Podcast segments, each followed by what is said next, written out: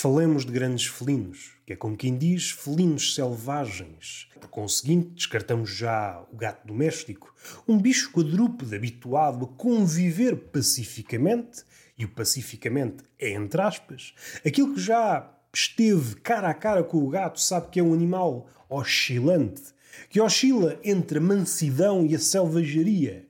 É um animal que se habituou a conviver com o humano, sendo que, debaixo da luz certa, o animal doméstico, o gato doméstico, apresenta ali laivos de selvagem.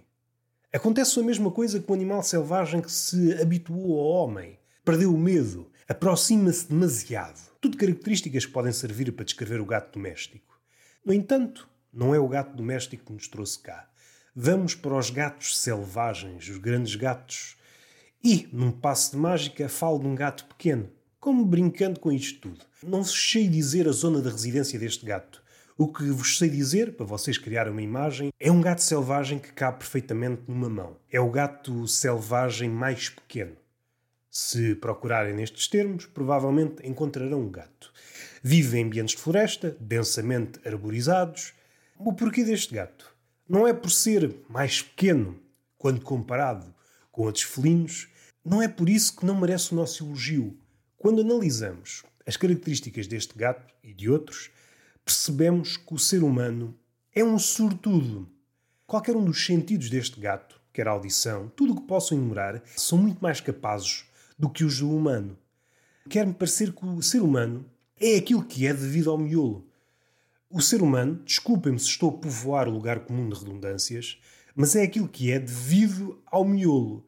Aquilo que ele não consegue fazer com as mãos, com o olfacto, com a visão, com a audição, qualquer uma dessas formas de abordar o mundo, quando comparadas com outras semelhantes dos animais, eh, qualquer uma dessas formas de agarrar o mundo são escassas quando comparadas com as mesmas noutros animais. Só para não nos distanciarmos muito com as dos felinos. Este felino em especial tem um olhar, uma audição, o tacto, tudo é muito superior ao homem. E agora temos de partir do pressuposto que o cérebro nos superioriza, que já é um termo tenso nestes tempos. Temos de ter alguma fé de que o miolo, primeiro, faz aquilo que é suposto fazer e, segundo, não retrocede no seu ofício. Porque se o miolo retroceder no seu ofício, então seremos os animais menos capazes de nos adaptar aquilo que nos confere alguma flexibilidade no habitat, aquilo que nos confere alguma flexibilidade, e por que não dizê-lo, a capacidade de sobreviver, preservar, é o miolo. Sem isso, somos animais mais ou menos. Somos animais assim assim. Não temos nada de especial. O nosso olhar não é o melhor da natureza, a nossa audição não é a melhor da natureza. Provavelmente a nossa mão, provavelmente a nossa mão tem algo de único. E pouco mais. A mão sem o miolo não é grande coisa. Mas isso seria outro tema. O que nos trouxe cá foram os felinos. Vamos separar os felinos em dois grupos. Quando pensamos em grandes felinos, aquilo que nos vem à cabeça é o leão. E há uma coisa hum, poucas vezes abordada que diferencia o leão dos outros grandes felinos. É o facto de viver em comunidade. O leão prospera devido ao facto de criar comunidades. Ao contrário dos outros grandes felinos, que tendencialmente são solitários. Quer grupos pequenos, como as chitas, quer vivem sós, como os leopardos ou pumas, ou só se encontram nas alturas de acasalamento, mas passam uma vida na solidão. Encontramos uma espécie de paralelismo entre a comunidade dos leões e o miolo do homem. O leão, quando comparado com os outros felinos, não é o felino mais. Como é que eu ia dizer? Não há nenhuma característica que o faça despontar acima de todos os outros. A corrida é mediana, não é uma chita no que toca à corrida, não é flexível no que toca aos habitats como o leopardo, não é capaz de viver sozinho como um leopardo ou um puma, não é capaz de viver em sítios inóspitos como o leopardo das neves ou o lince do Canadá, ou um puma, que é o grande felino mais numeroso da América, não é tão ágil como a pantera. Ou seja, aquilo que lhe confere esse sucesso é o facto de viver em comunidade. Depois também há esse lado caricato. Se pensarmos no lince do Canadá, que é um bicho muito curioso, provavelmente um dos animais mais misteriosos. No capítulo da ciência, mas também muito anterior a isso, para o xamã, é um animal misterioso, é o guardião do mistério. E ao observar o lince do Canadá, percebemos é um animal singular, se bem que qualquer adjetivo que possamos colocar em qualquer felino soa sempre hum, a redundância. É claro que singular é aplicável a qualquer um dos felinos. A pantera é singular, o leopardo das neves é singular, qualquer um desses animais é singular. O puma é singular. Animais que estão talhados para viver em qualquer sítio são singulares. Este é um outro ponto. Provavelmente aquilo que impede ou impediu os felinos de serem tão bem-sucedidos como os ratos é provavelmente o seu tamanho. Porque se pensarmos na sua capacidade de adaptação, eles estão em todos os sítios. Nos Himalaias, como por exemplo o leopardo das neves, na Namíbia, como a chita, na África, leões, leopardos, nas Américas, o puma, o puma que vai até à Patagónia, caçar, se for caso disso, for época disso, época de nidificação dos pinguins, ele vai lá à Patagónia comê-los. Ou seja, aquela característica que normalmente associamos aos ratos que se conseguem adaptar a todos os sítios pode ser, grosso modo, transposta para os grandes felinos. Mas acho que o problema está aí, grande. A grandeza é um defeito. E isso possivelmente ficou logo claro na Idade do Gelo. Pensando nos grandes felinos, se a memória não me falha, não é que eu tenha convivido com algumas se a memória não me falha, o tigre dentes de sabre é maior que qualquer um dos felinos vivos.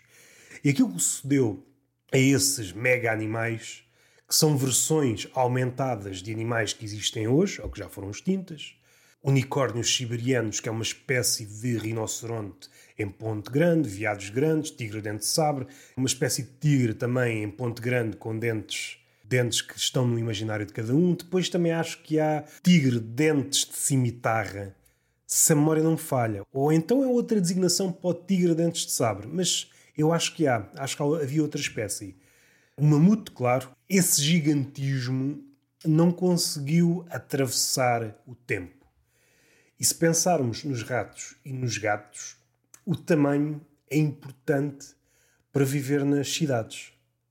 E como o homem está a roubar o habitat que era dos animais selvagens, e neste caso dos felinos, o grande felino não tem grande hipótese, até porque é visto, diferentemente do rato, ainda que esse possa ser considerado uma praga. Mas quando o rato é considerado uma praga, é de facto uma praga. Já é um número que é impossível desviar o olhar. Em relação ao grande felino, um felino apenas, um só exemplar, já é motivo de preocupação. Seja um tigre na, na Índia. E parando nos tigres, há muitos tigres que desapareceram. Não me lembro o livro em que vi os vários tigres que se extinguiram nos últimos quê? Nos últimos 100 anos. E é uma quantidade considerável. Vou para fora de pé. Mas se pensar nos grandes felinos, tigre é provavelmente o menos domesticável. É claro que estamos aqui no campeonato de, em areias movediças. São animais selvagens e mesmo que haja uma familiaridade com o humano, a sua força ou as suas características podem causar danos ou a morte ao ser humano, mesmo por brincadeira. Agora, eu acho que o tigre está num patamar diferente. O tigre, em princípio, nem sequer se presta a este tipo de aproximação. Voltemos ao leopardo. O leopardo é um animal, não vou frisar o leopardo das neves, que é um animal fascinante. Toquei nesse animal, salvo seja, no Roberto Gamito, Vou pensar no leopardo. Vou focar-me, sobretudo, em dois animais. O leopardo, o leopardo dito comum, aquele leopardo que está habitualmente nos documentários, e a chita, por motivos diferentes. Primeiro, o leopardo, o leopardo dito comum, não sei se a designação é essa, mas para atalhar, para mim, enquanto espectador da carnificina, é provavelmente aquele que seria merecedor do título Rei da Selva. E agora recuando um pouco, o título de Rei da Selva, atribuído atualmente ao leão, foi em tempos atribuído a outro animal. Não sei se vocês sabem disto, mas antes do leão havia o urso. O urso foi o rei destornado. Quando a Europa era um sítio de florestas, o urso era considerado o rei da selva. Entretanto, a Europa foi perdendo as suas florestas e deu-se essa conversão. Possivelmente não sabiam este detalhe. Se é relevante, não sei, mas fica esta nota. Voltando ao leopardo, é um animal fascinante porque consegue caçar várias coisas e de várias formas e é furtivo, que é uma característica que está presente em todos os felinos, nos mais, noutros menos, também devido às circunstâncias. Por exemplo, a chita.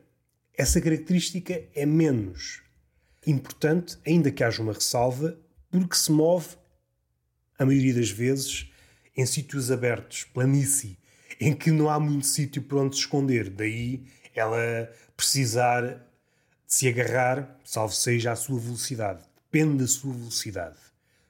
Mas já voltamos à chita para falar nesta coisa da velocidade e em como o nosso entendimento da chita é mormente escasso. O leopardo fascina-me pela sua capacidade de se adaptar, a sua flexibilidade de estar no chão, na água, nas árvores, no facto de esconder carcaças, como um esquilo esconde nozes no solo, o leopardo esconde carcaças nas árvores. Como se tivesse várias dispensas. E aquilo fica lá.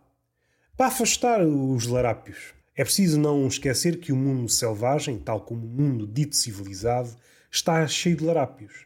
E esta foi a forma que o leopardo arranjou de tentar fugir a esses esquemas. Há uma imagem que me vem à memória sempre que eu penso num leopardo. Um leopardo a lançar-se do alto de uma árvore em direção a um crocodilo. Se eu não visse, parecer-me-ia um embate inverosímil. Mas realmente o leopardo é um caçador exímio. Talvez o único felino que se equipara ao leopardo seja a pantera. São próximos no capítulo da ocultação, do aspecto furtivo, de se esconder, de esperar no sítio certo, a distância certa a que deve começar a ir em direção à presa, parecendo que não aproximam o ato da carnificina, matar para comer, com a arte. É preciso saber a distância certa a que estamos do nosso alvo. É um ofício de paciência. O sucesso desses felinos mete-se por muitas variáveis, mas há uma variável que atravessa tudo e provavelmente aquela que tem mais preponderância é a paciência. E o leopardo, não sei se estou com um viés, mas parece-me o felino com mais paciência. Também tem que ver com o facto de ele se mover em muitos habitats.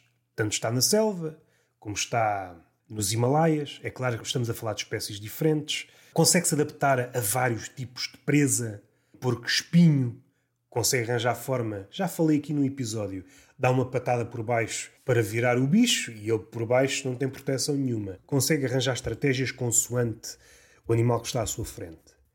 E daí merecer o meu fascínio. É um animal que se adapta como poucos. Voltamos à chita. Quando pensamos na chita, pensamos na velocidade. Só que há uma coisa a chita raramente atinge a sua velocidade máxima.